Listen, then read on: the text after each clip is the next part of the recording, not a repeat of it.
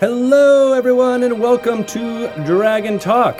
How are you doing on this fine afternoon? Special that- edition. Special edition. It's true. Yep. I'm Greg Tito, and I'm joined by Shelly Moo. How you doing? Hi. Hi. I said your name. I, I usually don't. I usually make No, you say it. Yeah, I I know. know. That was nice. All right, so then Showing off in front of our special guest. I know we also have a special guest here. Super special. Super special. That's your your, your full title. Yep. Patrick Rothfuss. Super Super special. Business special. cards. It's like better than Shaft.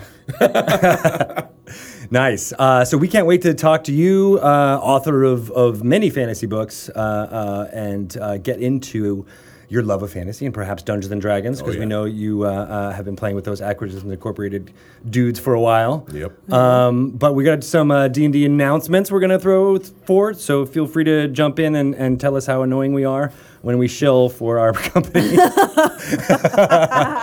Because it This happens. is Greg's favorite part. I know, right? I have the, the thing for it and everything. Uh, but I, first, I have to tweet, which is very important that we're starting.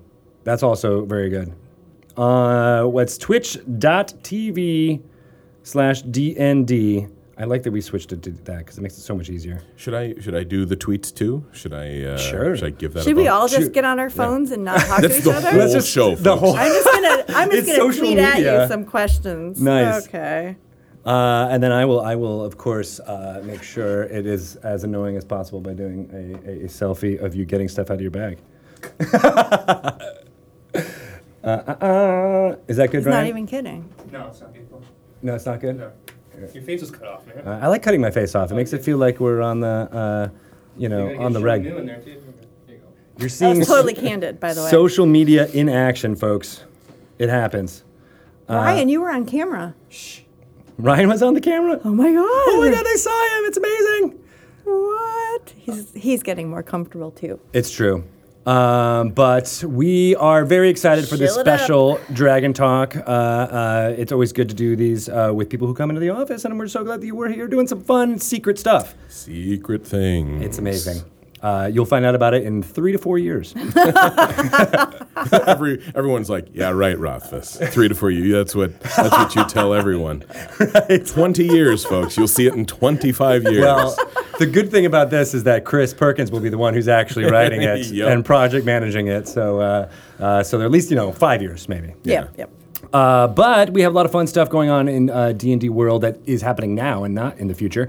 Uh, D&D Beyond is out. You can get it. You can download all of the books. Well, not download. You can access all of the books uh, that have been out for 5th edition so far, uh, as well as create characters. It's a wonderful tool. Um, I can't say enough good things about it. I made a character, and I think I'm going to make uh, Junkie Two Shoes in... Uh, You're gonna make my character. I'm going to make your character, and then I'm going to make Daryl Two Shoes, and then another brother Daryl, and then give it to Bart and see if uh, uh, Daryl Two are Shoes... our Tabaxi characters. Yeah, uh, and it's amazing. So We're check it out if you haven't already. Uh, dndbeyond.com.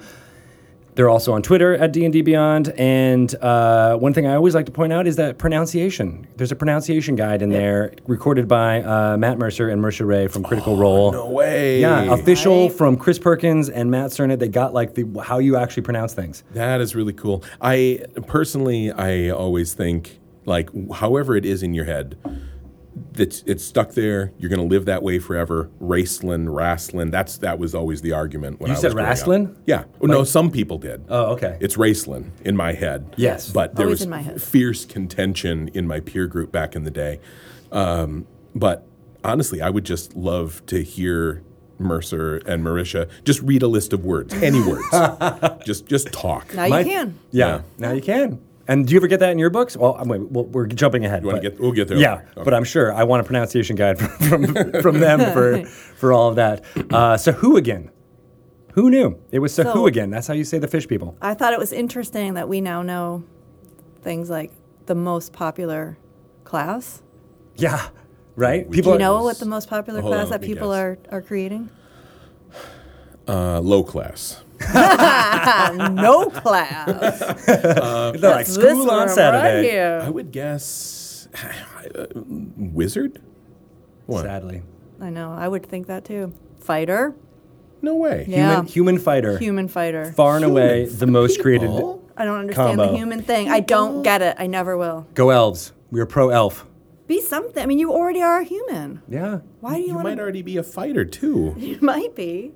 Do you Yeah. know? Do you know what a role playing game is? Do who they, they were not theater people. do you realize this is not an autobiography Meta. simulator? I think it's Method maybe it's just like a like the the thing you do first. Like, and, like- and that that I bet it is. You know, it's it's like easy entry point. You, and and sometimes I know like as my life has gotten busier, like maybe I'm not going to write up an eight page backstory for my multi class gnome tinkerer wizard. You know, or I'm not going to be able to learn all 18 class uh, spells that my wizard knows and know them inside and out. like and maybe I just want to hit something with a big metal stick for a while. Yeah. Maybe. Yeah. Yeah. It's kind of, I guess, if you're you're a human, but you're like a beefed up special human, so maybe human. that's like like just cooler because you can kind of relate, but not. yeah. I like that we're trying to figure out the, Get the way for it to make sense in our brains. right. Yeah. I don't know. How dare you do something other than what we would do? you know? you're wrong. You're all wrong. Uh, so if you think that's wrong, go to D and D Beyond and make uh, some crazy characters out there. Make something that you uh, Make it uh, PAX. yeah, and and skew those numbers a little bit differently. Uh, the PAX West live show is What? happening very What? soon. Dun, dun. Sunday, September 3rd at 6:30 p.m. Pacific time. It'll be broadcast uh, very right here on this channel, uh, and we'll be hosting the PAX special thing. I will be there uh, cheering on and getting everybody, all the VIPs, into uh, the VIP section. Um, and, I, and I'm pretty sure at least one other person at this table is going to be there. I, barring you know huge catastrophe, yes, I'll I'll be at the table. Are know. you leaving just here and cursed then coming yourself. back? I am I am leaving and coming back. It it looks like it. I was going to maybe ride out this intervening week, but uh, it doesn't look like the world is going to allow that. Oh, Well, you got to get back to writing. I mean, One one would think. yeah. it's a laptop. you can write from the top of the Space Needle. It'll be totally cool. Yeah. Uh, but I'm excited. Are you excited about Holly Conrad joining uh, the table? Uh, I got to play with her uh, in that pre-session that we did. That's uh, a podcast now, uh, or at least I always thought of it. it did they do it in video? Because we were all on Skype together. I think they just recorded the audio because Mr. Ryan Marth was recording uh, uh, uh, Chris Perkins' audio from here uh, in this very room, I think. And, and that makes sense. Like I, I always thought of it as a podcast, uh, but it was a ton of fun. She was a hoot, um, and the uh, the dynamic between her and Jim Darkmagic uh, was was unexpected but delightful. it's Nice. exciting. So you can check out that uh, very podcast. It's at acinc.com. So that's acq-inc.com uh, to download that and get like a little preview of what it's going to be like on stage. Uh, the costumes sound amazing. I know Holly's been making the props. Uh, for what happened to her in Barovia when she lived in Barovia for 40 years before she was whisked away uh, into uh, what's happening now. Very cool stuff. Uh, and uh, if you know anything about Holly, she made the uh, goblin masks and everything that was at the Stream of Annihilation, uh, Batiri goblins. Uh, and then she's a fantastic cosplayer too. So I can't wait to see uh, what she has in store there. And Danny Hartel was involved in this, was she not? That's, that's, yes, she was involved in making the Batiri goblins as well. Well, but with She made. Don't tell me what what Chris's outfit is. I don't. Yeah. I actually don't know. She did. She made Chris's outfit. That's right. We, uh, we were joking about how it's actually practical this time instead of the spikes and uh, a black baseball cap that and a t-shirt. Couldn't no. He remember he couldn't turn his head because he had s- spikes and his Oh. mic was like hitting the spikes the no. whole time uh, last year. So uh, that was the only note that I gave. Was like doesn't matter what you guys make the costume is, just make sure he can play D and D while he wearing. can turn his head. Cannot lift arm to throw dice. Uh, but because Holly Conrad is uh, going to be uh, jumping into Acquisitions Incorporated for, for that one day, we're on a hiatus from Dice Camera Action and the Waffle Crew. Uh, Chris's show on Tuesdays at 4 p.m. is uh, going to be back when Tomb of Annihilation launches wide on September 19th. Um, check it out then. But in the meantime, Bart Carroll, uh, friend of the show, Friend of the show. and this used to be his show. right. I stole it. I took it right out from under away. him. Um, he is doing a Dragon Plus show, and uh, most recently, last Tuesday, he talked to Adam Lee about Dungrunglung, uh, the Grung settlement in the jungles of Chult. Got a deep dive into that little part of uh, Tomb of Annihilation, and he'll be back next week, uh, Tuesday, 4 p.m. Pacific time, to talk more. Um, actually, I don't know who he's got lined up to talk there. So I'm, well, I've invited myself. you're okay. So you're going to be in. I don't know if it's Tuesday, but we're gonna do some betrayal at Baldur's Gate. There'll be action. something. There'll be something fun. Uh, 4 p.m. Pacific time. I'll be doing a lead in there. 3:30 p.m. Do some D and D news uh, about that as well.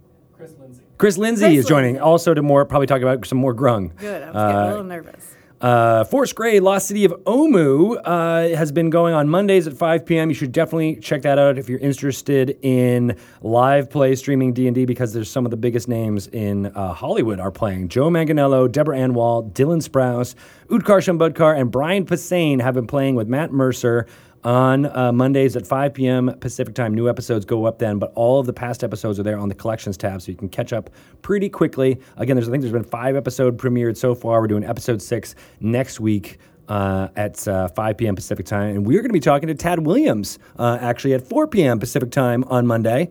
Crazy. Crazy author, do you know Tad? I do. Uh, we're we're almost related. We share an editor and a publisher. No Whoa. Yep.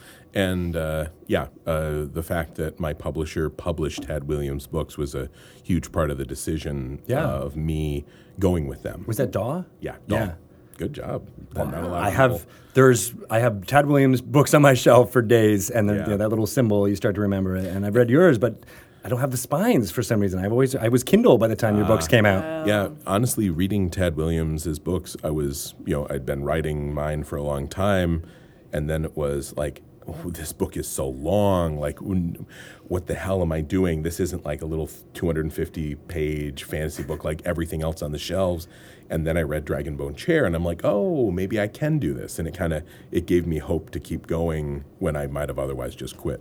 That's cool. Yeah, yeah. And he's a super cool guy. Nice, cool. I can't wait to meet him. Uh, I've listened to a few podcasts that he was on, and he seemed very approachable. So, Yeah. yeah. So you approached him. So I approached him exactly on the Twitters, uh, and I'm very excited uh, uh, to talk to him here about fantasy and everything that's going on there. We're also talking to Thomas Foss from Neverwinter uh, on Monday at 3 p.m. Pacific time, and then we'll be jumping in with Jeremy Crawford uh, at 2 p.m. Pacific time. We haven't figured out a sage advice topic yet, but we'll be getting into the mechanics chat of D&D. So maybe you guys got some good suggestions uh, as for a, a, a, a big long discussion because Jeremy and I like to get into uh, the mechanics of D&D and what they make sense for. So if you have any ideas, something that's been bugging you about D&D mechanics, let me know. There's always not even bugging you, but just like why was this what was hap- why was this chosen? Okay. Yeah, there's good stuff. Uh, there. Uh, so, yeah, we got a full lineup there for Dragon Talk. Uh, of course, you can always jump into uh, our Twitch subscriptions. Those have been live for a while now. You get some of the fun emotes that you might see in the chat right now, Like as well. head. Like my stupid head. uh, as well as um, uh, badge. You get a badge for, for, for joining, and no ads. When you watch us all, you get no ads, and that's possibly the most fun thing. And then all the uh, uh, support you guys give us is only makes this channel bigger, better, more exciting, better microphones, better mi- mic things. I too, we were just talking before we started. We wanted microphones from the ceiling, in addition to that, I want a straw from the ceiling that's like, oh, liquid refreshment just comes in there, and then it goes right back could up. do that Like with a your big headphones. hamster ball. Like you just. yeah, exactly. You want a salt lick? a salt lick. That's only for Fury. Oh, Of course. Too soon. Too soon. it'll always be too soon. Um, one more thing Neverwinter Tomb of Annihilation is out now for on PC. You can jump into the jungles of Chult and explore. Chris Perkins is a voice in this uh, module. He plays Volothamp Geddarm, uh, and we'll send you out on some monster hunts in uh, the jungles of Chult. So that's pretty exciting. And uh, I could say that Xbox One and PS4 will get that content on September 12th. So if you're a console player of Neverwinter, Neverwinter you got only like a week or so, two weeks or so to wait uh, until you can start playing that stuff there. Um, and uh, if you're interested in finding more about Neverwinter, it's at playneverwinter.com. And I suggest you jump in uh, to uh, really experiment with MMO because it has all the storylines and lore that you need uh, for Dungeons and Dragons 5th edition. They've done almost every storyline that we've produced, plus more. Uh, and it's a great way to get about, you know, find out about what's happening in the Sword Coast as well as all the politics and things that go on there. So definitely think about doing that. Uh, all right, I think that's enough for announcements. Do you have anything you want to talk about? I kind of want to talk to our guests. I know I do too. Do you have anything you want to talk about before we get going? Well, not to show. Well, we're out of time. I- I- are- Sorry. See you next week. if this is the uh, the shameful shilling portion of the uh, uh, of the podcast, I am running a Kickstarter right now. Oh, no way. Um, do either of you guys know Echo Chernik's art? Uh, she does just beautiful, beautiful stuff. She worked with Shadowrun, uh, various game companies. I was hanging out with her a while back because we brushed up against each other in previous Kickstarters, doing stuff with like James Ernest from Cheap Ass Games. Um, and I, I saw her art. It was lovely, and I would see her at Gen Con, and I'd see her, and it was just beautiful stuff. And we ended up having coffee, and and she's like, "Oh yeah, like this is is what I love." And she goes, "I also do like corporate package design. So if you've seen like Celestial Seasonings or whatever, like big Oh, she does that stuff. corporate Wow. That's stuff." cool. And I'm like, "Oh well, that's neat. Do you you know like is you is it you do that for fun?" You, and she looks, at you like, are, "Are you an idiot? Like that's how I pay for my mortgage." and I'm like, "Oh."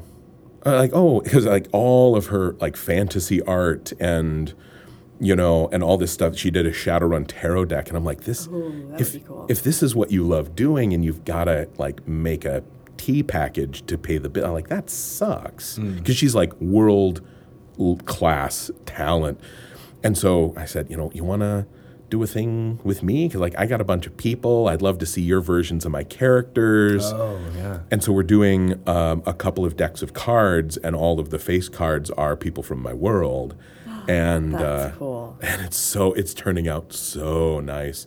We launched it about uh, about a week ago. We had a good strong launch, and uh, and this will hopefully give her the money to like kind of pursue more what she loves, as opposed to having to kind of do some of these other things just to make ends meet. Neat. You That's are super a cool. patron saint. Well, uh, don't get me wrong here. It's like I really wanted to see her versions of my characters. It's mutually Uh, and actually, here, this is my version of uh, showing like my kid pictures. But uh, I got to show you Bast because he is so hot. Um, uh, this is also gripping. Yeah, I guess it's gripping content when people are looking for what stuff on kind of direction did you The give best. her for this? Did, you, did she come up with her own takes on it, or did you say? it's her own take. Oh, yeah, how oh. about that? Don't you want to touch that a little bit? Totally. Excuse me for a minute. I'm just gonna, I'm just gonna Oh have my to get God. into this. Those eyes. Uh, it was right. Like she really. I'll be kicked. Oh, it's so kickstarting. dreamy. Right.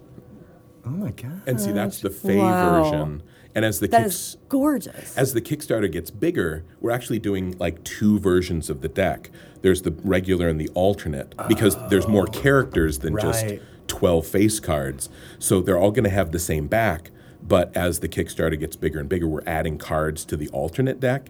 So what you'll be able to do, since they all have the same back, is you'll be able to swap them out and build your own deck out Oh, of these cool. double sets. So like you can have a Mork Foth deck, or you can have two Aries in here, and you can. So it's it's kind of a fun a fun thing for the people that want to is see all the art. I love it. I love it. Yeah. So what's uh it's on Kickstarter. What's the URL for that? Ish? Look for cards. Kickstarter.com slash Rothfuss. I don't know.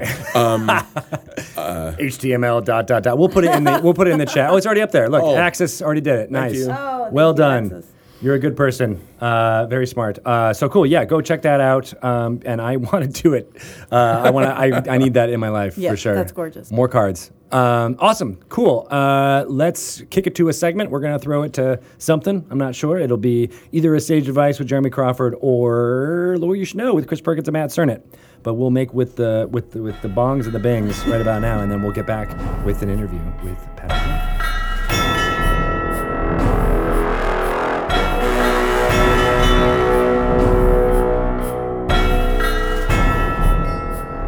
Welcome to another segment of Lore You Should Know, where we dive into Dungeons and Dragons lore from the Forgotten Realms and give you some uh, information you might be able to use in your game or just for your satisfaction. I am Greg Tito, and I'm joined by Matt Sernett. Hello. And Chris Perkins. Hello. And we are going to talk about Netheril, otherwise known as the Netherese Empire, uh, from uh, many years in the past in the Forgotten Realms. They've come and gone, come and gone. So, uh, so what, what was the first uh, uh, kind of incarnation of the uh, of this empire? So, uh, Netheril was mentioned in uh, the Gray Box for the Forgotten Realms, the first sort of edition of the, the setting that was released. And it was probably mentioned in Dragon articles before then by Ed, but I'm not positive. I have to dig that up. And it's basically um, this referenced as a, an empire of very magical human wizards that, you know, faded and gone by the time that, um, you know, the present day. So it's one of the forgotten realms. Oh, I see. Um, and it's it's where a lot of the uh, artifacts and power and ruins uh, that Yes, Netheril was a highly magical society. Was it a utopia? Was it? Was it? Did it feel? No. Nothing close to utopia. Was well, it maybe, maybe some of the most powerful Netherese thought it was Yeah. pretty utopic. Like, this is yeah. great. I'm the most powerful dude on the world. So, so the the history of this this sort of uh, country or whatever you want to call it uh, starts about five thousand years ago, five thousand five hundred or so from the, the current date of the the realms, and um, basically there are some human villages that band together under a king and yada yada. But uh, eventually, some elves take an interest in them and start teaching them magic. And they, Mistake. they learn. They learn That's where everything goes to they crap. learn a few things and uh, they start, you know, sort of taking over other areas and becoming more powerful and so on. Um, well, uh, then a weird thing happens. um, this this mage comes and, and gives them uh, the the Nether Scrolls, and the Nether Scrolls, or some of the Nether Scrolls anyway, are these um, golden magical scroll things that have all of these bizarre secrets of magic that are even um, sort of deeper secrets than the elves even knew about magic. Um, and it turns out uh, that the the person who gave the, gave these to them, that, which the Netherese call the Terraseer, is actually a sarrukh. If you remember the we talked a while back about sort of the um, Progenitor. progenitor races and stuff like that. sarrukh Yeah. was one of them, and so sarrukh was the one that became the Yuan Ti, right? uh, yeah, Ish. yeah. Yeah. Um, and so the sarrukh, uh, he's he, the Terraseers actually it's, ugh, it's all col- it's really complicated, sort of history wise, myth, mythology wise. Um, the Sar- sarrukh in this case uh, comes from a group of liches that are up in um, what is now Anauroch Desert, like underground someplace. And uh, they wake up every now and then and have a conclave and then go back to sleep, sort of kind of a thing and uh, the Terraseer kind of sneaks out. and it's like, hey, humans, have some nether scrolls. and uh, he slides it across to the table to them, and, and they're like, hey, what's this? And they, they, they build this crazy, fantastical, magical empire out of it, uh, essentially. And these are these Nether Scrolls have uh, are they powerful on their own or they have powerful spells? It's kind of, the, they, they, It's like handing cell phone technology and nuclear technology to a medieval society. I see. Um, but It's like here are the pieces to build things with. Now go off. Oh, you're not even prepared for you know, you know, a car, let alone building a nuclear power plant. But we're going to give you the nuclear power plant right now. right off the Yeah. gate, right? so they didn't and- realize any of the costs or any of the things that could have go wrong. And so they do crazy things. And one of the things that they do is um, they make a, a thing called a mythal- mythallar. And a mythallar is a, basically a way of very easily creating magical items and effects that are permanent. And so it's it, it gets wonky, but but basically, um, there's a product that was put out, um, Netheril, uh, or the Empire of Magic. Empire of Magic, yeah, and uh, and that deals with basically being set in that time period, and so the rules are totally different for for wizards. They're not even wizards; they're called arcanists, um, and the way that they ass- ac- uh, access sort of magic is entirely different. They don't have the same spell set. I mean, everything's all weird and crazy. Did they not access the weave that you know the It, they do, but it, in this weird new other way that that sort of um, then later on when Netheril falls, uh, people lose access to. I see. Um, so the mythallars are this weird thing, and the other thing they do uh, later on is uh, they uh, they discover the or did, or create the idea of heavy magic. And heavy magic is like this weird golden honey-colored floating goop that, that that you can kind of imbue spells into, and then paint onto things and do crazy things with. And so then, I mean, they, they basically they're these super powerful wizards that then the Netherese Empire becomes essentially uh, a cadre of super super powerful wizards in Yeah. flying cities that rule Made of the heavy metal goop. That that's how kinds they yeah, do. mythallars and all that kind of stuff. And uh, and basically, the families of these super powerful wizards uh, rule the societies. And if you're on those those uh, cities, um, They have like heavy magic wrestling parties where you're just like rolling around and it's getting covered in your face. And, I'm glad you went there because that's where Yeah. my mind was. Right? Yeah. That or like you know there, there's concerts and there's heavy goop Yeah. going everywhere. Everybody's just covered in it. so this empire's gonna last forever. Woo! Woo! they do all this crazy stuff, and, and and if you're in that city, it's you're pretty well off. If you're one of the noble families, you, do really well. I mean, it's, sort of an oligarchy kind of, right? Right, right.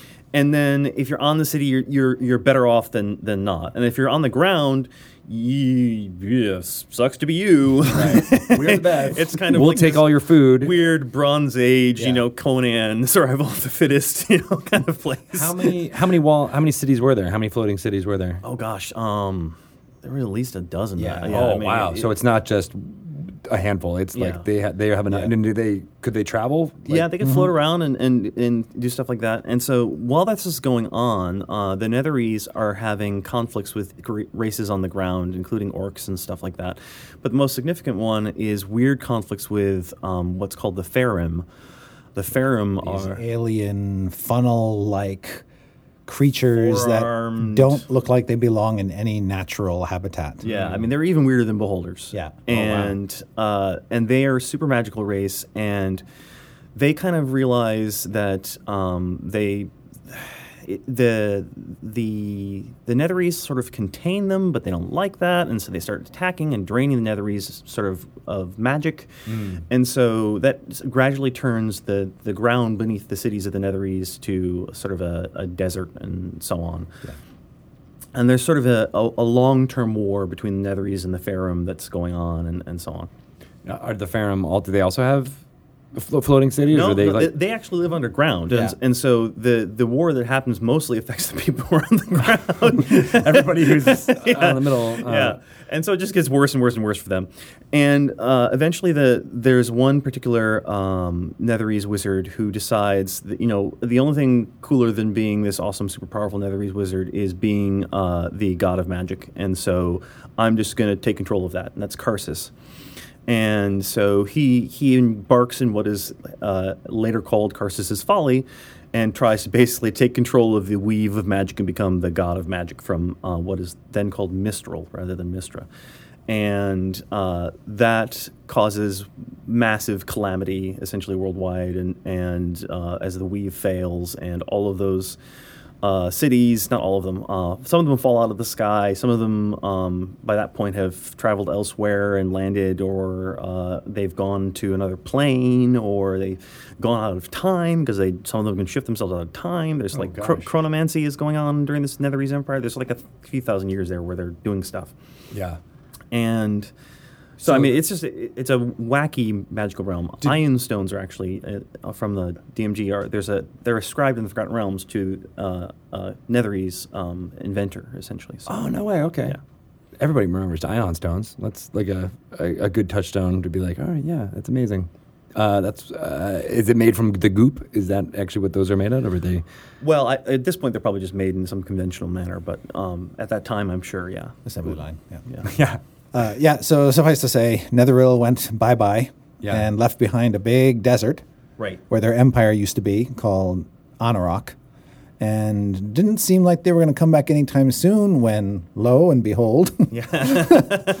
Krakow. Krakow, fourth edition. Third, actually. Uh, yeah, you're right. They, they premiered in third. Yep. Uh, because uh, we describe uh, their shadow, the shades. The shades come back. So let's talk about shades. Yeah. What are the shades? So, um, These. oh,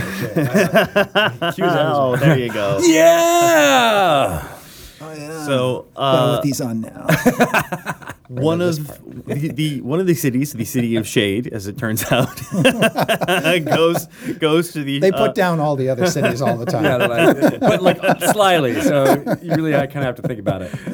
Uh, goes to the um, basically the Shadowfell. I mean, it was it was called the, the Plane of Shadow at the, the third edition period or whatever, and um, and stays there, and it's it's basically um, uh, cozened by uh, Shar, the goddess of darkness and loss and so on, and the Netherese become uh, what are called uh, Shadovar or Shades.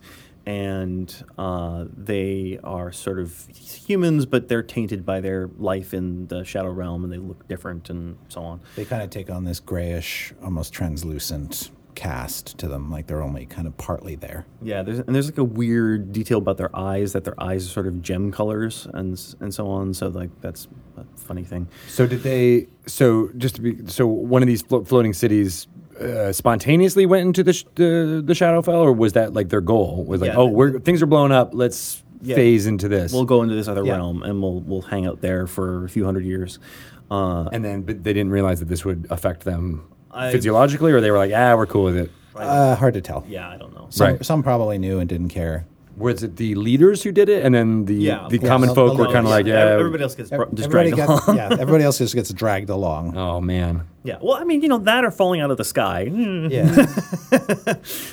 So uh, they all get dragged along, and then they come back, and they are a great big evil empire in third edition. There's a series of novels um, that uh, deal with that, and there's various characters that's that sp- spin off of those series of novels. There, that um, and that deal with those types of uh, individuals. So Erevis Cale um, wasn't originally a, a, a shade, but he eventually becomes one, and so on and so forth. So Artemis Entreri also got yes, um, Shadovar'd a bit. uh, yep, a bit. really? So yeah, Yeah. there's all kinds of weird ties and so on. And uh, the the Sundering eventually ends. Sundering novels that are were the sort of kickoff for fifth edition for, for Forgotten Realms uh, ends with the uh, city of Shade um, basically slamming into the city of um, Myth Drannor. Mythdrunner.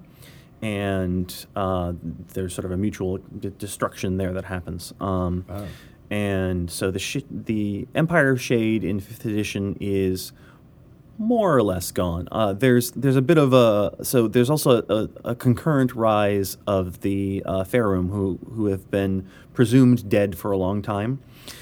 Um, they're back as well. yeah, so there was a thing called the Memory Spire in fourth edition that was this big silver spire that's kind of like a weird beehive looking teardrop shaped thing that just sort of floats around um, the Empire of Netheril um, and just kind of teleports about. And the Netherese don't really know what it is or what's there or what's in it.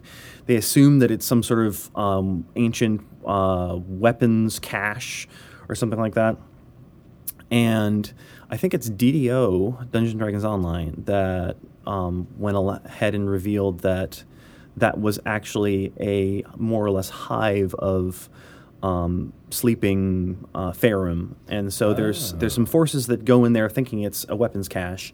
Both, Like, uh, oh God! both screwed up Netherese and some sort of rebels against the Netherese. They're both trying to get this this thing, and then it, it turns into sort of a weird super weapon where it starts Yamato gunning the ground and dr- draining it of magic in order to sort of wake up the the phaerimm inside. So they go inside, and they accidentally awaken this machine that starts draining the. The landscape of magic and life, and turning it back into Stupid humans. desert, and the, the phaerimm get out again. So, oops, Oops, I'm, I'm sensing a theme uh, with uh, with the Netherese here. and although the Empire of Shade is basically gone again, Netheril is once again sinking into the annals of history. Uh, there's still some shades running around doing stuff because there was some shade activity in Sembia, and, and uh, Neverwinter Wood. Neverwinter Wood. So it's like clean up on aisle six. You know, you're just going to keep seeing more They're around. messes around. Yeah. They're just like a bit like a bad that's always kind of Yeah. there, and you don't even realize it. They've been Yeah. We, underground. we for can this always whole go time. back there if we want to or have to. So this, you- just to go back to you said so much, uh, but uh, the uh, the sh- the city of Shade and Myth Drannor, they you said they like kind of mutually destroyed each other. Yeah. Was it through war? Or was them by being? Oh, it did. Yeah. Fall into. So, so the Another one. the leader of the Netherese uh, was basically trying to um, steal the weave again because they, they keep on trying, and in this case, uh, empower uh, Shar to sort of be the goddess of magic, um, and uh, that didn't work out because it was sort of gravitroned into um, Myth Drannor. Mithranor has what's what's called uh, a mythal. Um, mythals are different than mythallars. Um, but they sound very, similar. so a, mythal, a mythallar is like an actual physical object. Like it's, it's a it's like a, a a beacon of power that emanates out this magic, can make and things permanent- permanent magic effects. permanent- and you can carry it around and stuff like Yeah, that. Um, And a mythal is actually a magical field that is uh, sort of spread over a broad area, and it is again like an ancient magic that's super powerful and takes a lot of super powerful wizards to do it. So it's not like a ninth level spell that some wizard can cast.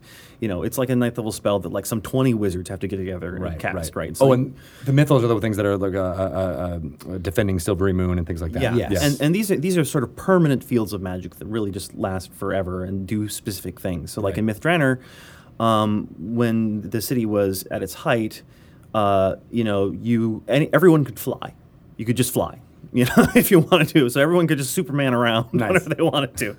Um, and other weird effects like that. The, there was no, I think there was no mind reading and no teleporting into the city allowed and stuff like that. Right. Um, and so basically, they they the powerful elf wizards and so on that are left in Myth Drannor um, at the end of the the um, that those series of novels turn the mythal or, or the mythal against uh, Myth Drannor and try and sort of like suck it into the city, and or against. Um, the shade, city of shade and suck it into the city, and it ends up sort of destroy. It, it's sort of it's it's that or, or, the, or let the world get wrecked by you know By the shades. Yeah. Right. Yeah. Makes sense. Is there still a, a, a city of shade in the Shadowfell now, or is that also get nullified because of the of this event? The implication is that like its ruins are basically spread across um, wherever and mixed up with Myth Drannor at this point. Yeah. That it's a big p- heap of rubble spread across miles of the forest and stuff like that. Got it. Okay.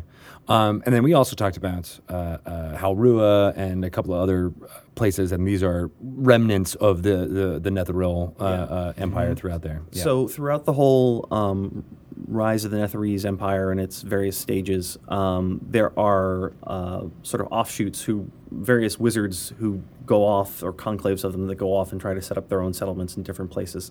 So Luskan, the city of Luskan, is originally Illusk, which was founded by the Netherese. Gauntlgrym was originally um, helped to be founded by the Netherese.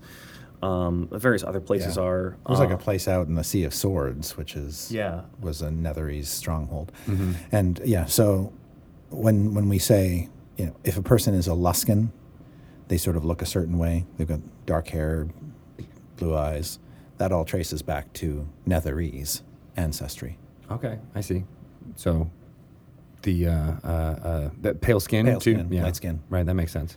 Yeah, and the, there's a funny, weird thing with gnomes as well. Um, there's there's a bizarre element in some of the lore where gnomes were peculiarly persecuted in under the Netherese Empire. Really? yeah. They just didn't like them. They were like, no, the, get the get right out. All right. So basically, when you It we wasn't said so world dystopia, building choice as a design choice. I think. oh, I see. Someone hated gnomes, and they wrote it into the game. Uh, and There so, are no gnomes in this campaign. Here's why. Here's why. and right. and so there there's the, the follow-on effect of that is is that there's stories about how like the gnome there are they're like gnome flights from Netheril where there are like these these you know underground railroads for for gnomes fleeing Netheril Yeah. and uh, they there's actually it's called the Trail of Mists, which is this series of gateways to the ethereal plane that are dotted around the Forgotten Realms. Um, and that was originally created by gnomes and uh, and Netherese sympathizers with the gnomes, who basically gave As an escape maze, basically. yeah, it gave the the gnomes a way to sort of have safe passage Right. across the surface of the world through the the ethereal plane, and you have to have a certain like weird gemstone in order to get through each gateway or whatever. And But the cool thing is that the Trail of Mist is still there. yes, yeah, Yeah, it's still so sitting there. Yeah, you can discover it. You know, Yeah. use a fancy gem to transmit yourself ethereally across the face of Faerun. and it, it's weird because it's it's basically like there's an illusion of something, like an object, like a, or or a, a, the face of a cliff or something like that. yeah. a tree, a stump, a log, and uh, but it's just an illusion, and you can pass through it. Um, but if you do, nothing happens. So you, you might Unless you have the gem. Yeah, so you might encounter like a weird illusion of a big boulder, and go to sit on it and fall through, but nothing happens.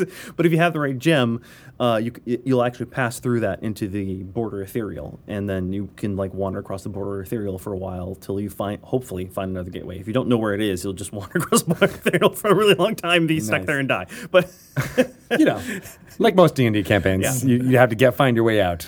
Yeah. Right. Uh, I like that. I like that little detail that people might discover uh, uh, as well. I mean, I I, I, I love that uh, the tendrils of this uh, empire story kind of infects almost all the stories we're talking about now. You know, in And some even way. though we don't say it, in a lot of adventures, when you're finding magic items in dungeons or stuff, chances are those magic items were made during the time of the Netherese Empire. right.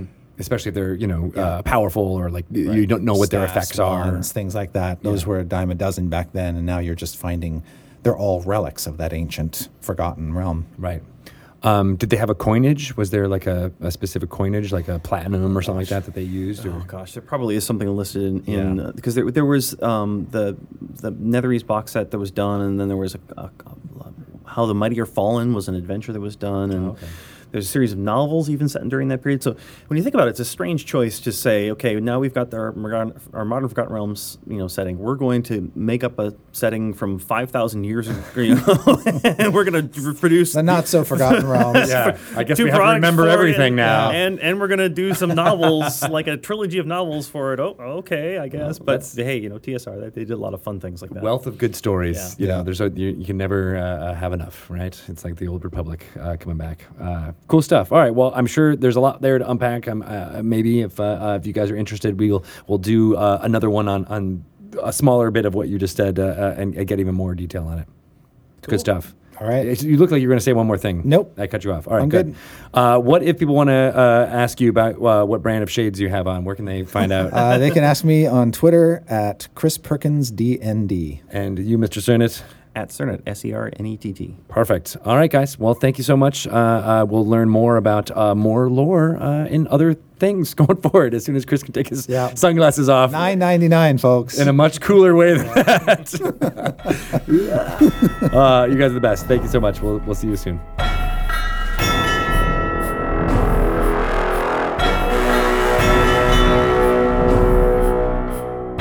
Uh, all right. Well, we're back. That was an amazing segment. I learned so enlightening. so much about Did you love rules, that? Did you- mechanics. I am stunned to the point of speechless. I don't even know. like I don't even want to comment on it because it'll be too It's much. like I didn't even hear it. It's so weird. nice. Yeah. Uh, so we get to pick your brain, uh, Patrick Rothfuss. What uh, is auth- left after like these days with Chris Perkins though? I It's feel like all your been brain's gone. probably been picked over pretty good. you know, I was I was kind of worried coming out here. Um, you know, I've been playing D and D since way before it was cool, um, and uh, you know, and the ability to come in here and kind of mix it up. I don't. I don't. Th- I, I, I. I hope this is okay to mention. He. I, I initially got invited out to maybe help work with Storm King's Thunder, and that was years ago. And it, it- we just couldn't quite make it work with my schedule, and and like there's been a lot of things that I've had to say no to over the years, or I've, I've missed out on, but like none has kind of stuck in my teeth like that. The the, the missed opportunity to come and be part of of D and D, uh, which was such a huge part of of my childhood or my. Uh, my learning how to be a storyteller. So when did you when did you start playing? When did, uh, was it when you were a super young kid or was it middle school? I can I can remember it very specifically. It was in the fifth grade. Wow. And because I went to a very small school for first through fourth grade, uh, Pumpkin Hollow School. not oh, even, that's adorable. not even kidding. It's it was Sounds like a D&D name. it's one first grade, second grade, third grade, fourth grade. There were four teachers, a lunch lady, and the aide. That was the whole school out in the country. Then I went to the big school where there were all these fifth grade classes, and they'd all known each other for a long time, and we were the f***ing hick kids. Sorry, I shouldn't cuss. That's and all right. uh, who who had come into this Pumpkin school, Hollow kids. the pumpkin ho- pumpkin hollow kids, and so watching there, you know, when it would rain, instead of having recess outside, so you'd you do it in the gym. And there were these kids who would play this game. They had like the maps and then dice. And they would all be over there in the corner. And but you got to remember that this was way back in the day, like really legit before D and D was like a socially acceptable thing. Can you date yourself? What what what year is this? Um, I am 43, and so you can do the math, taking it back to fifth grade yourself, because I can't. Four, probably around 84. 84 ish. Wow. Good. That's Think super so. fast. That is. Could not do that. I couldn't either. I was like, maybe it's late 70s. I don't know. 1984. and so, like, most people, they didn't know about D and D, but if they did, it was either that devil game, Right. Right. or it was the one uh, that if you played it, you were a social maladjust and it made you crazy because of that Tom Hanks movie, Yeah, Oh, yeah. Mazes Mazes and and Monsters. Monsters, which had just come out. And And that was after it was after like the ET version of it, where everyone was like, "Oh, D and D is cool," and like there No, the it- cartoon, that- and it never like just started to crest it was down. never cool. It was Well- never cool back then. Uh, take my word for it. I believe you. but so these kids, and I'm like, I'm like, that looks fun. But again, these were like the lowest rung of the social ladder. Yeah. And I went over. I'm like, I'm like, what are you, what are you doing here? You know, and they're like, this is Dungeons and Dragons. I'm like, wow. You know, can I play? And they're like, no. Oh, And so I'm like, I was not cool enough even be on the ladder. to play. Like I was just jumping desperately, could not reach the lowest rung of the ladder. come on, guys. So I I got the books and I read them and I kind of like ran myself through the adventures That's a because familiar story. and so like then and that's how you become an author apparently is, is running little adventures for yourself. Right, because you're the storyteller. You're making it up as you go. Yeah. So uh, yeah, uh, not not to bum everyone out, but I'm bummed. uh, but you know, When did you start playing? Did you ever like break into that crowd? No, I still have never found anyone to play with. No, it's uh, uh, as I got into high school, I met up with some other kids, and and we had our our, our games. You know, my, my real trio of friends we would play. Um, into college, those were some of the first friends that I've made. Yeah. Um, yeah, Were you a, a player or a dungeon master in that group?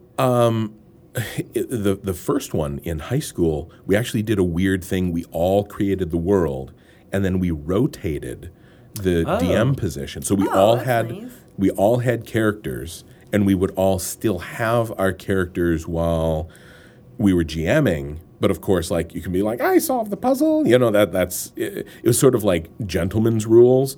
But what we had is every character had a folder that the other GMs could look at, but the you couldn't if it was your player. So it was all the secrets about them, and you don't know this about your magic item. Oh, cool. Oh, that's and awesome. it worked out pretty well. Again, there were only three of us, so we, you know, it, it- none of us wanted to be just GM. Yeah. I'll also say, I've never been a great GM.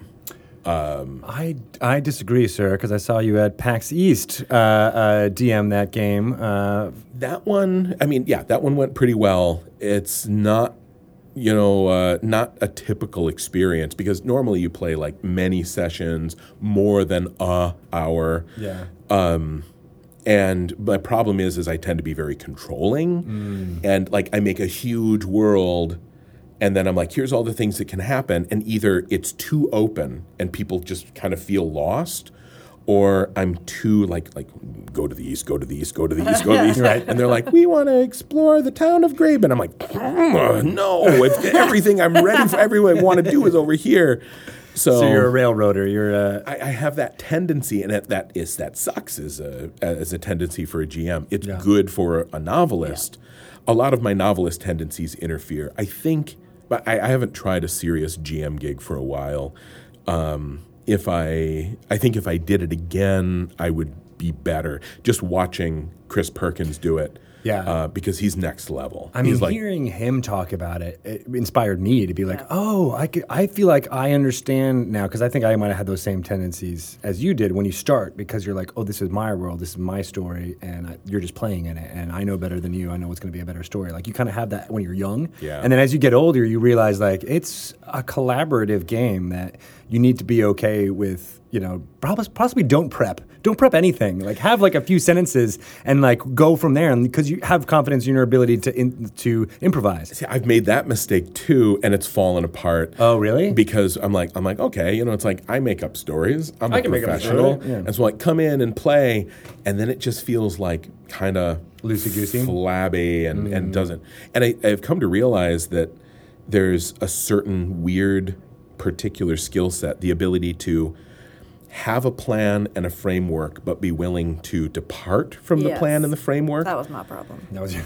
and um, it's super useful in certain like if you're an improv comedian like you, you always practice practice practice but then you have to like be in the moment.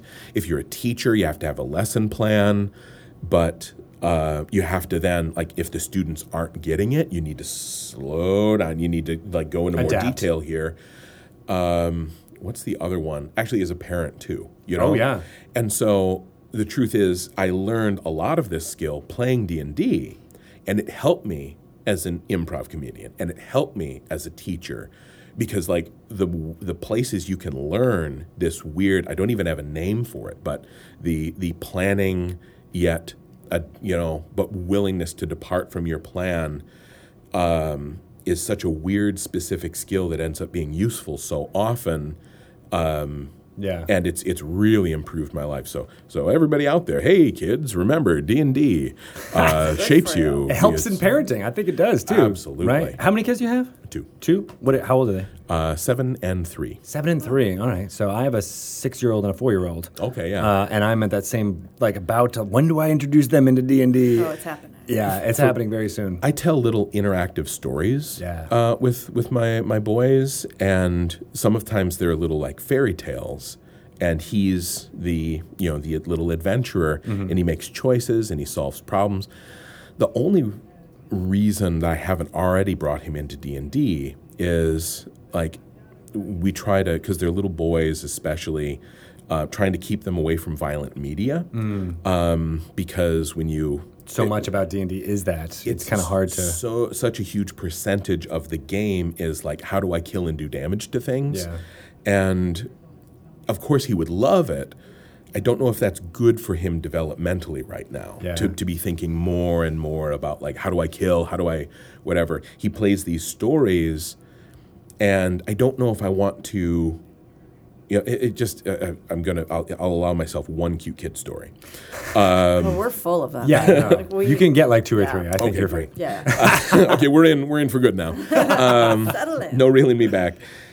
Uh, we uh, uh, it started with like literally when he was 18 months old, and I just said, you know, you know, daddy, and you know, and I'm not going to use his name because I don't publicly. Oot is his is his stage name. Stage name is Oot. Uh, and so I say, you know, we go out and we go into the backyard, and what do we see?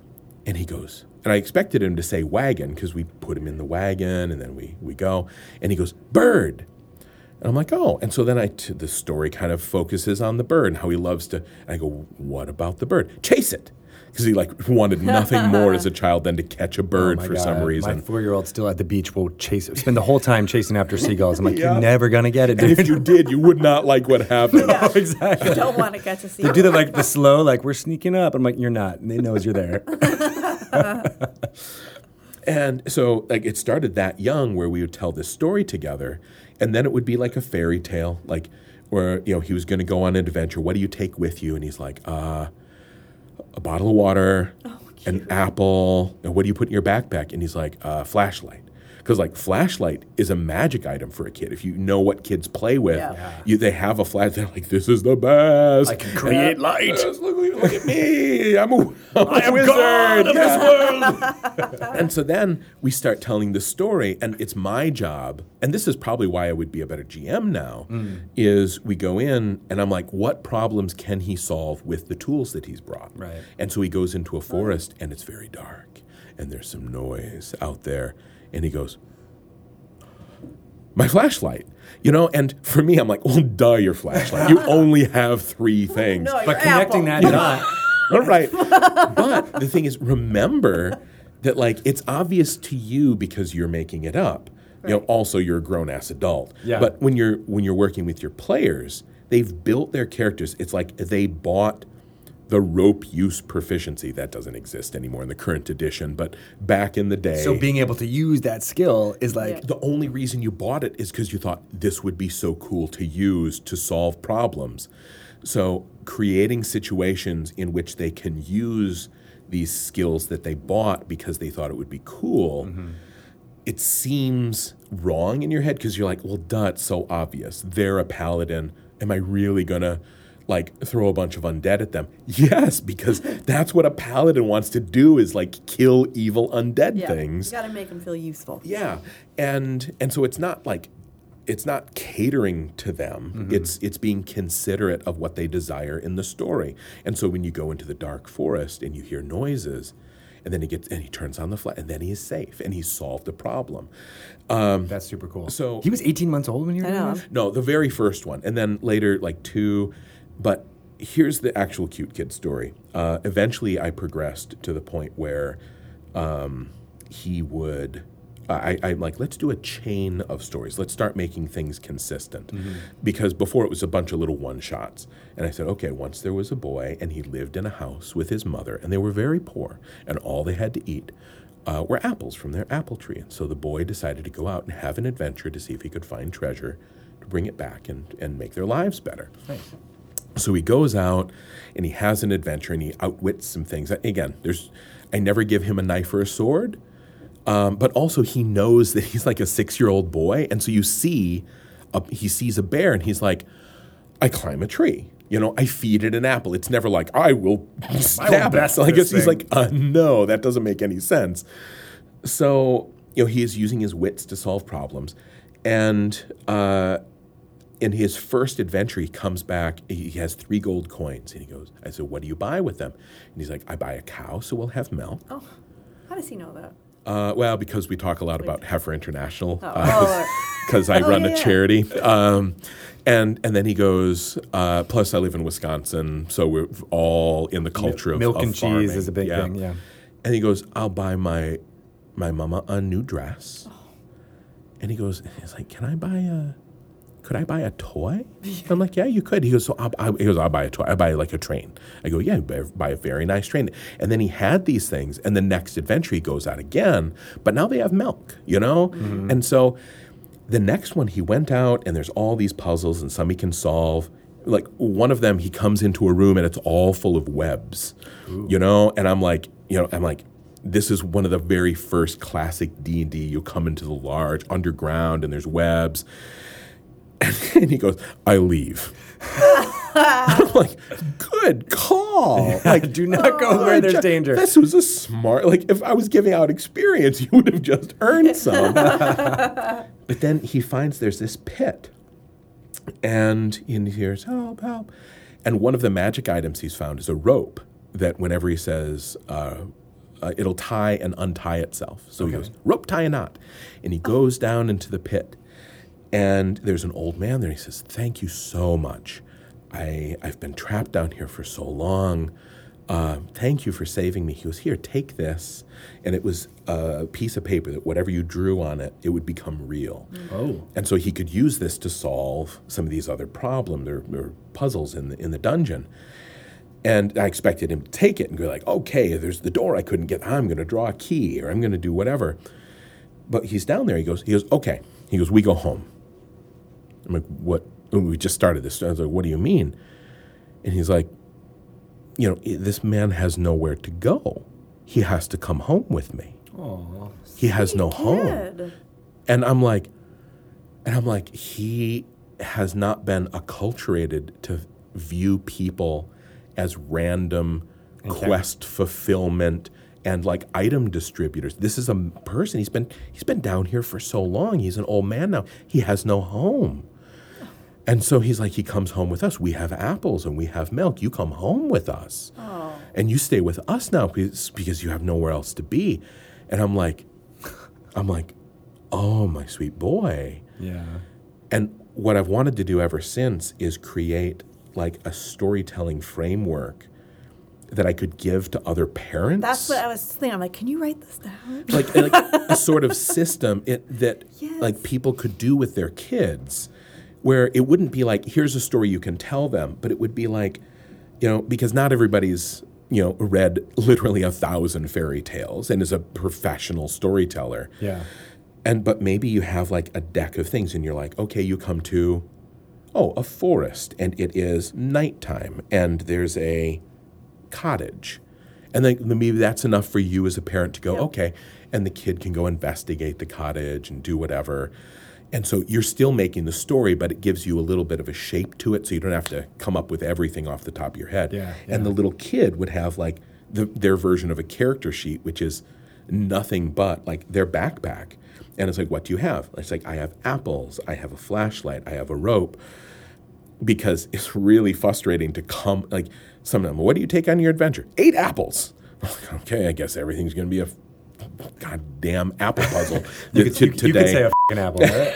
that was that was the appropriate. Uh, uh, and so then and so then we're going through and then he forgets that he has all these apples with him i'm like it's you found a, a wild boar feed him the apples and he's like well i've got And he goes, I've got a stick, you know, and I've got a magnet. I'm like, apples. It's you put apples in your bag. but So if have you- like a down, so it's like a picture. it would be a picture. So Yeah. it's like you could go like, hmm, hmm, and you would still be solving puzzles. Still Yeah. super healthy for kids. Still, you're learning problem solving, and but more than anything, you're spending time with your parent or a loved one, and you're making a story together. This is this is so healthy. Yeah, And all yeah. the skills that come along with it. Yeah, problem Yep, solving. and- Math, yeah. analytical. We've been trying to crack that nut as far as the the. It's not even like an introductory product. It's just more of like, how do you? Because D and D is very math, and as you say, like it's it's really you know programmed towards how you succeed in combat, right? And so we were we've been trying to crack that for a long time. Like, what is the thing that can get to?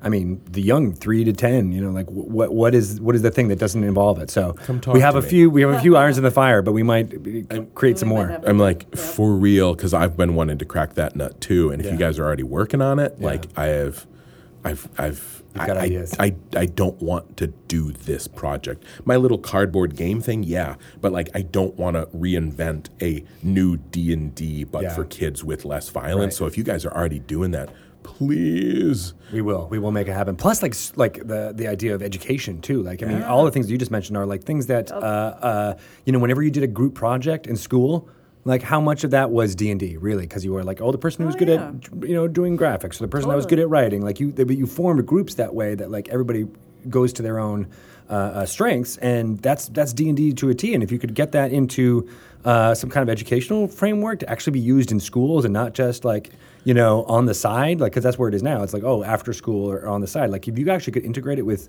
with uh, uh, the classroom thing and teach history that way, teach language arts that way, like it'd be fantastic. There's a lot of, of recent studies that have talked about um, the narrative, the, the therapeutic benefits of narration. Yeah. Like the, the, the term Just is telling a story? like narrative, like telling your story, telling a story.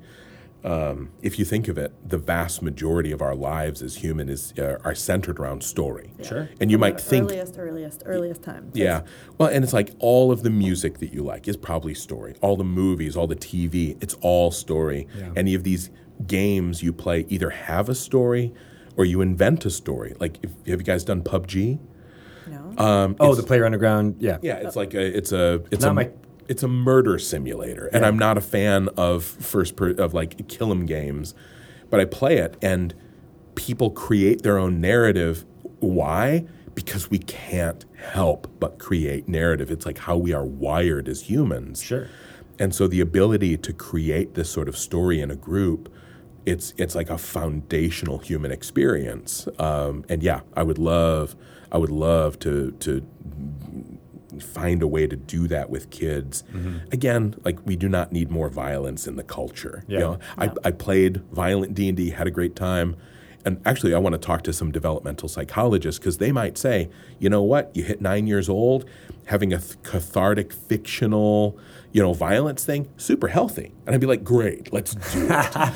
I mean that's interesting because I mean I have girls, so they they Teaching them how to be a little tougher is probably good. Right, exactly. And I think I'm all I'm all for that in a way because it's it's play. I mean, if you ever watch, you know, uh, puppies playing, like they're basically fighting each other constantly. Right. And it's not like they're. I mean, they need it for developmental. They need it to to to uh, exercise their muscles and figure out how to use their their their weight in the right way. I mean, and when when when kids do that, obviously with with sticks and you know, there's it's there's a level of thing. But like when it gets to guns, that's where it gets weird for me. When I'm like, Bang, bang, bang. yeah, bang.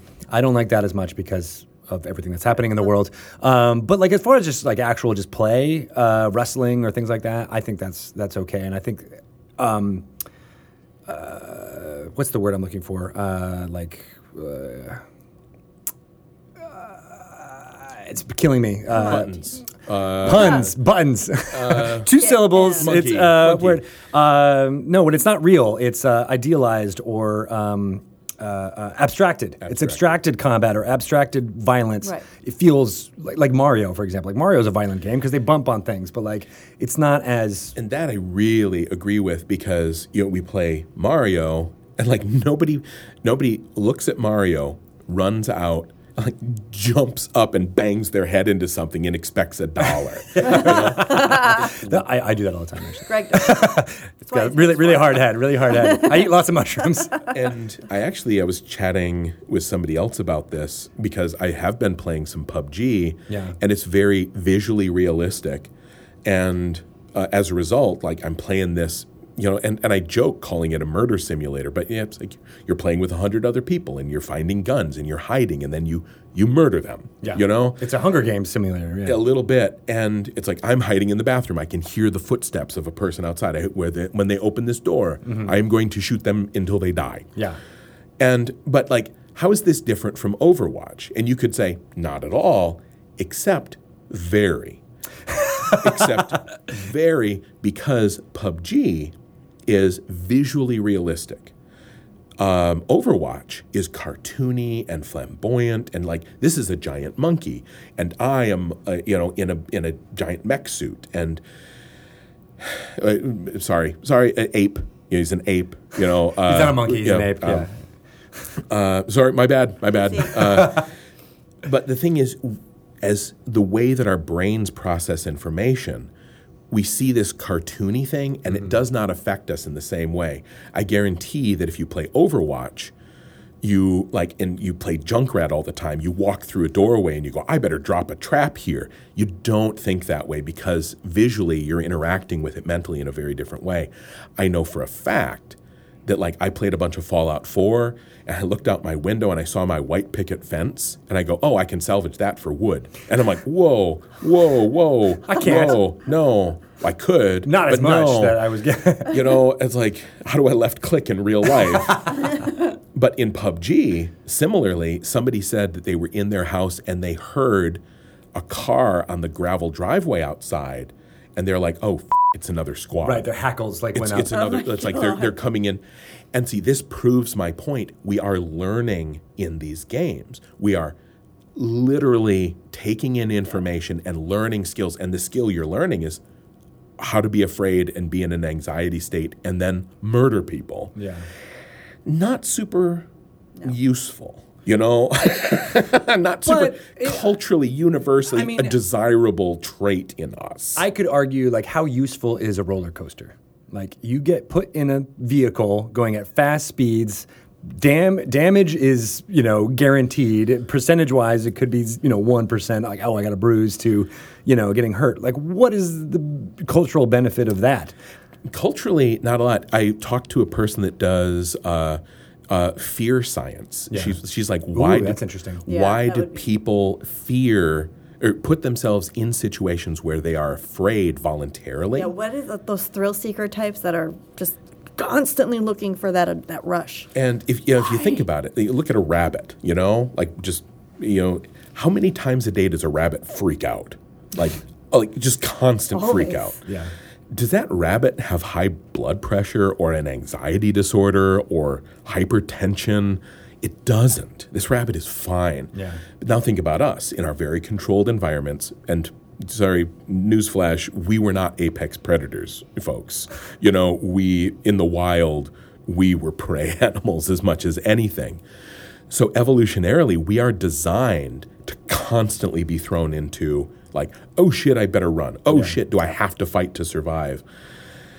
And this these people doing this fear research are like, it's actually if you put yourself willingly into a situation like a haunted house or a roller coaster where you are terrified, it exercises an important part of your physiology mm. because we all know at this point if you don't get exercise you you sicken and die. Yeah. if you don't get social exercise you sicken and die. Intellectual exercise sicken and die. But what about like your parasympathetic nervous system that is designed to freak out and keep you from getting at by something? Yeah.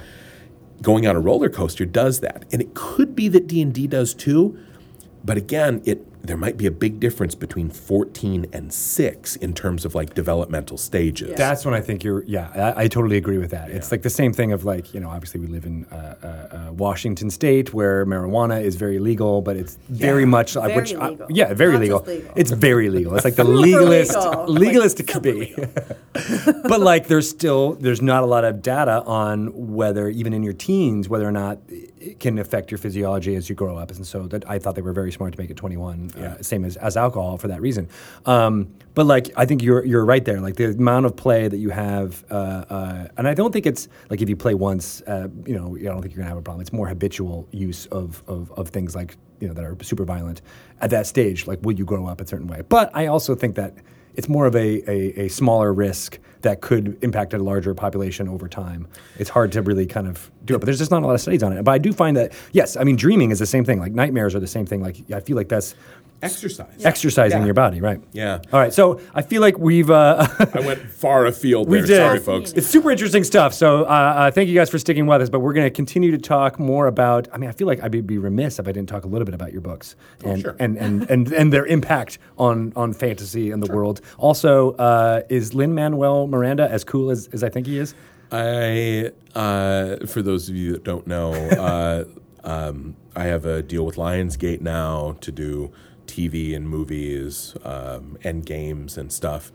Um, and Lin Manuel is part of that deal. He uh, turns out he's a fan of my books, and I'm a fan of his stuff, his everything, his his all of everythingness. Even Moana has been a, a big part of our lives for the yeah. last like year Right. or so. and um, so he's he's everything that you'd hope. He's like what he looks like. In my experience, is really who he is. He's genuinely sweet and kind and enthusiastic um, and caring. Uh, he we're in a meeting, and of course he brings to the table. Um, you know, uh, a lot of musical knowledge, and music is very important in the books. He understands adaptation, you know, because Yeah. he, you know, brought Hamilton onto the stage. He understands collaborative movie projects because he was in Moana. Um, he understands storytelling because he does that. He's a theater guy, which Yeah. we're big theater, guy. people. And so like it's and and but he also is like a big geeky fan of my books. And Did that blow your mind a little bit when you found out? It blows my mind every day. um, and it's really hard to keep that in mind. Mm. Where is it's it's like, oh, it's really sweet that he's doing this for me. And I'm like, no, he's got enough other things that he only has to do what he really wants to, and he really wants to do this.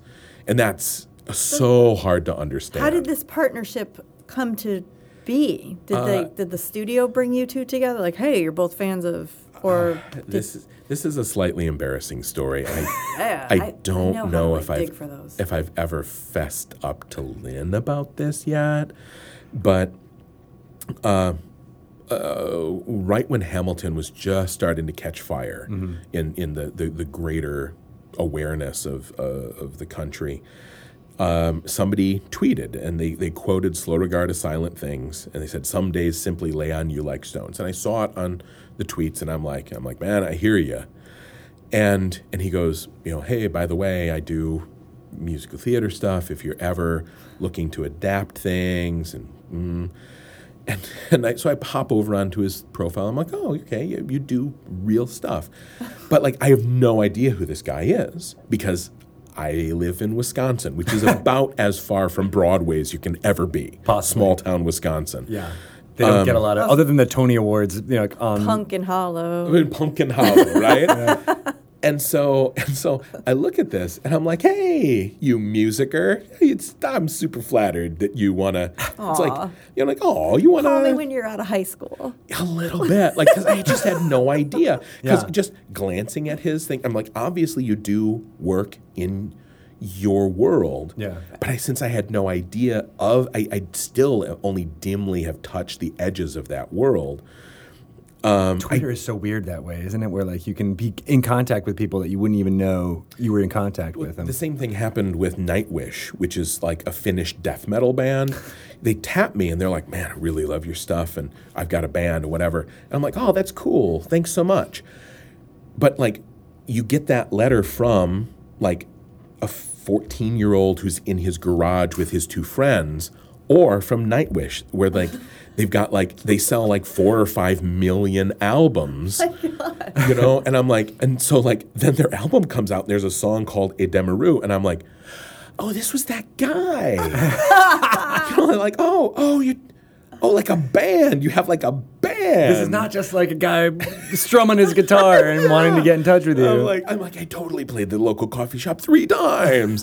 and they're killed, man. Yeah. That song killed to the mic three night. people in the behind the counter. and so what happened is, you know, he said this, and I'm like, I'm like, you bet, man. I'll s- like if something happens, I'll, I'll totally keep you in mind.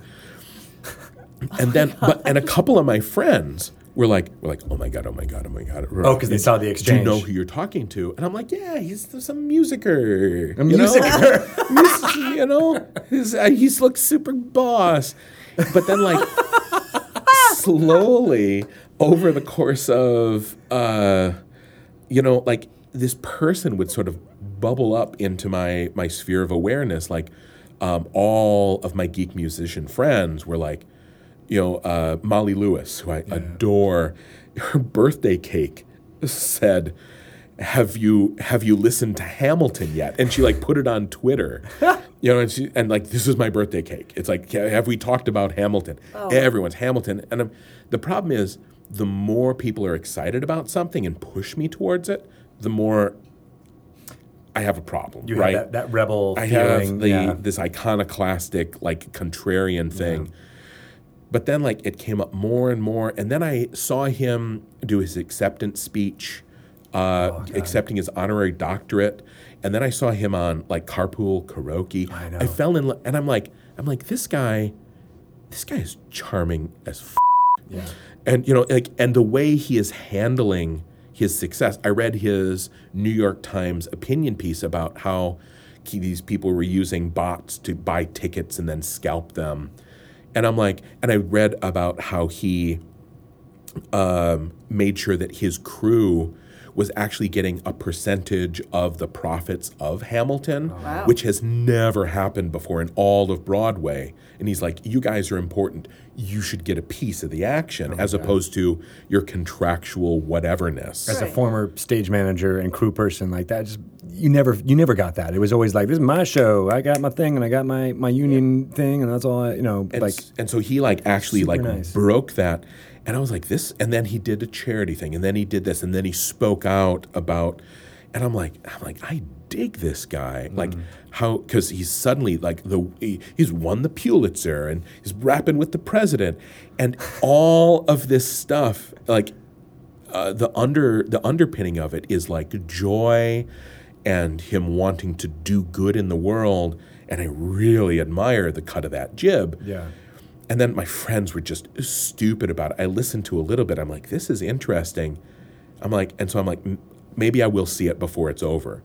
So I I bought some tickets for an amount of money that I never even knew existed. Went to see it with a friend and sent him a line. I go, I go, "Hi, I'll be in town. I'm going to catch the show. And he's like, you should totally come backstage Oh. and like let let so and so know and then i go and and then i'm like how, what how does one go backstage after this? Like i just have no idea how this works. And my friend who's with me she- you know she's kind of she's willing to take charge and lead out. And so she talks to somebody and we go. And then they they sort of like usher us backstage after he's done seeing somebody else. Because like the president is visiting him backstage. And uh, like George Clooney is like everybody every night he's doing a selfie with a new rock the Pope you know Lord Krishna you know like uh, the new avatar of the Buddha shows up backstage with Lin Manuel Miranda Galactus you Ori. know? yeah. And so and i'm thinking like it'll be cool. At this point i, I know who this person is and i'm like legitimately i'm feeling some neil gaiman feelings towards him where it's like i can't kind of look directly at you can i Because you're the sun. because you're the sun, and i'm like i'm way too in awe of like the, this creative thing that you've produced and by the way and the show i didn't know what i was i hadn't listened to the whole soundtrack so i listened the second act i should have brought a towel with how much i cried like i was a wreck. I like, and I'm not talking a hand. I should have brought a beach towel. I cried that much. Wring it out into the oh bucket. Oh my god!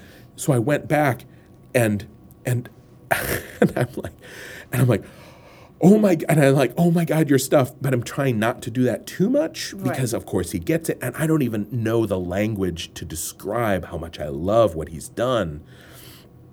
And as we're, and I'm like, I brought you a little thing because I know you like my books. But then I make a, a mention. He says, "Oh, I cut all this stuff from this." I'm like, "Oh man, I cut a ton of stuff from my books too."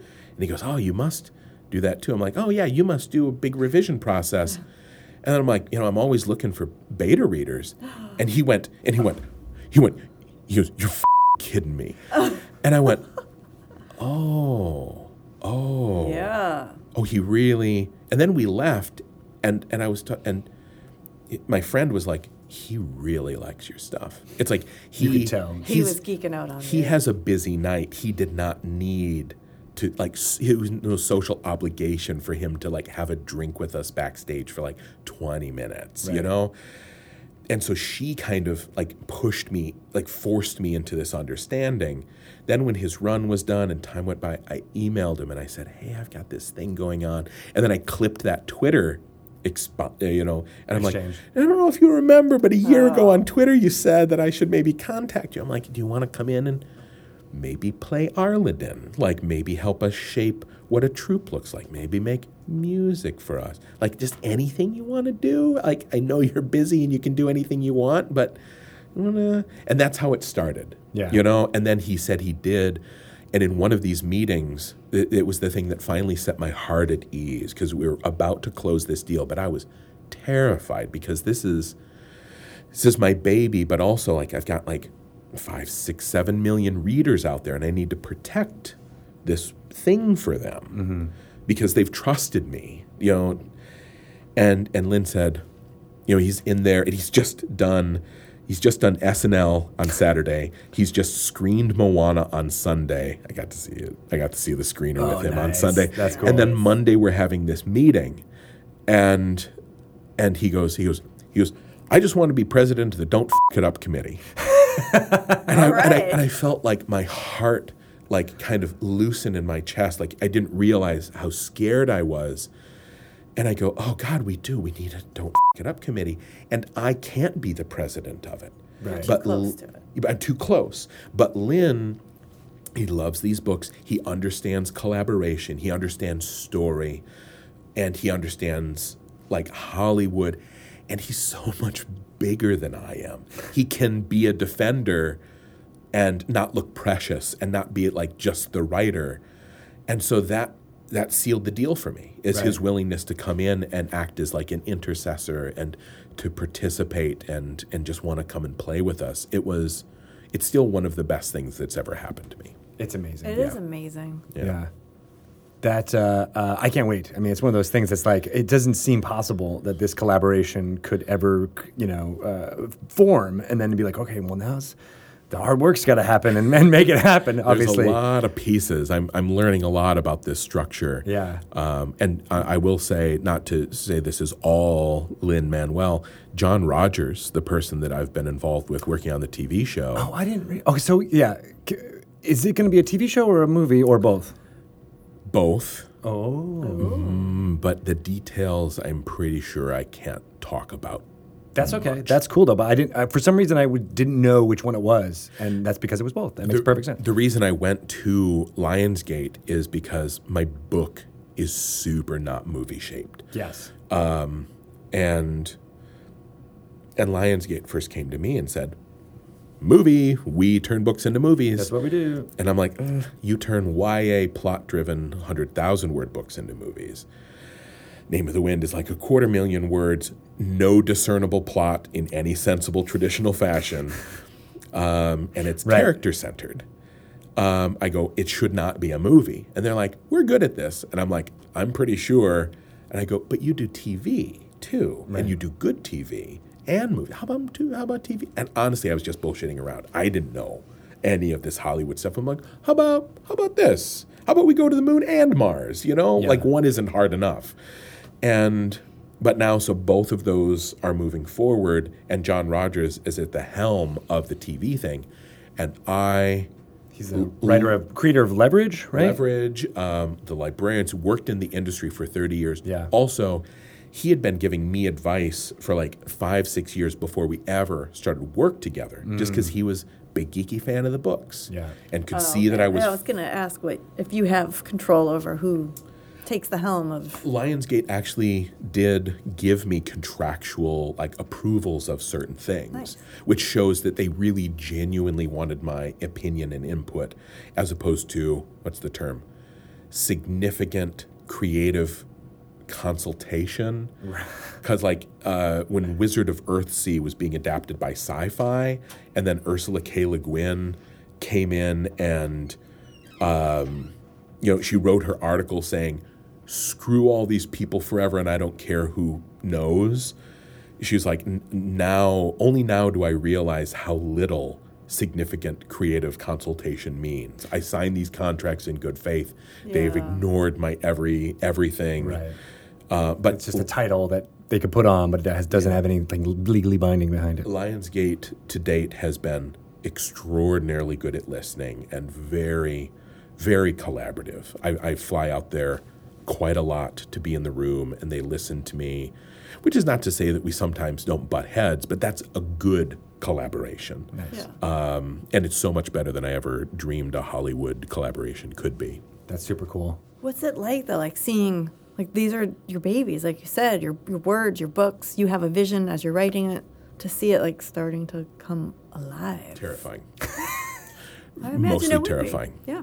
uh, it, through all of the contract negotiation, which lasted more than a year, I literally had trouble sleeping. I would have nightmares about it. Um, I, It's your fear response. And you need to get that exercise. yeah. it, it was I, what I Get needed on a roller coaster. I needed to bleed that off somewhere else so it didn't spill. I I started going to therapy more because of the stress, like tw- like not a little more, like twice a week, um, for more than an hour at a time, because I knew, you know, like the the Stephen King response is, you know, here you go, take it, you know, run, and if the movie's good, great, and if not, I'm going to cash the check anyway. Yeah. in some ways that's the the path of wisdom right because there what you're doing is you're divesting yourself from desire. And if you desire nothing then you cannot be disappointed and then experience suffering. That's buddhism. Right. that's like core buddhism. And it's mathematically perfect. You know desire not suffer not. But I've only got this one set of books and it is very important to me and I'm kind of a custodian of it. Right.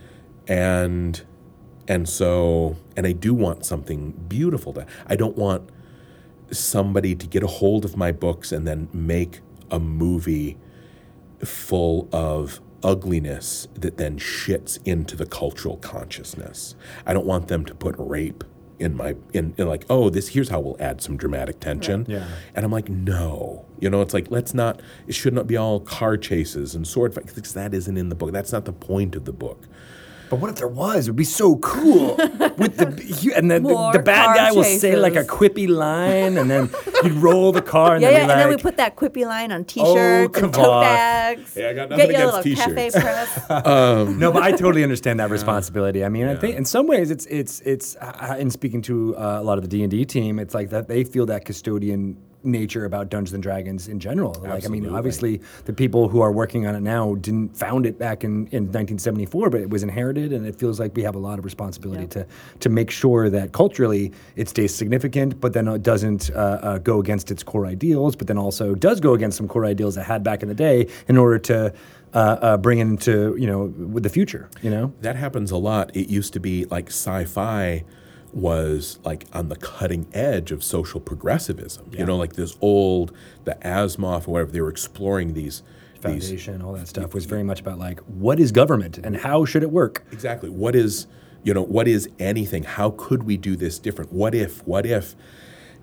And but what's strange is the social progressivism of 40 years ago is not liberal anymore. like if you stayed there, um, it's like you you have not adapted with the times, and that's one of the things I really admire about the team and the products you guys are producing here at D and D, is you know, you know, fifth edition, I looked at it and I'm like, there's so much, so much subtle, healthy departure from some of the things that happened back in the day. Um, that again, there, nothing was done with malice, but like I, I open up the book and I'm like, hey, the character portraits, like half of them are women. Right. Well, it's almost like half of the population is women, and you're representing that. Yeah. Like, like congratulate, like, and and that's something that you might never notice unless you came from those days and you're aware of kind of like some of the mistakes we've made in the culture.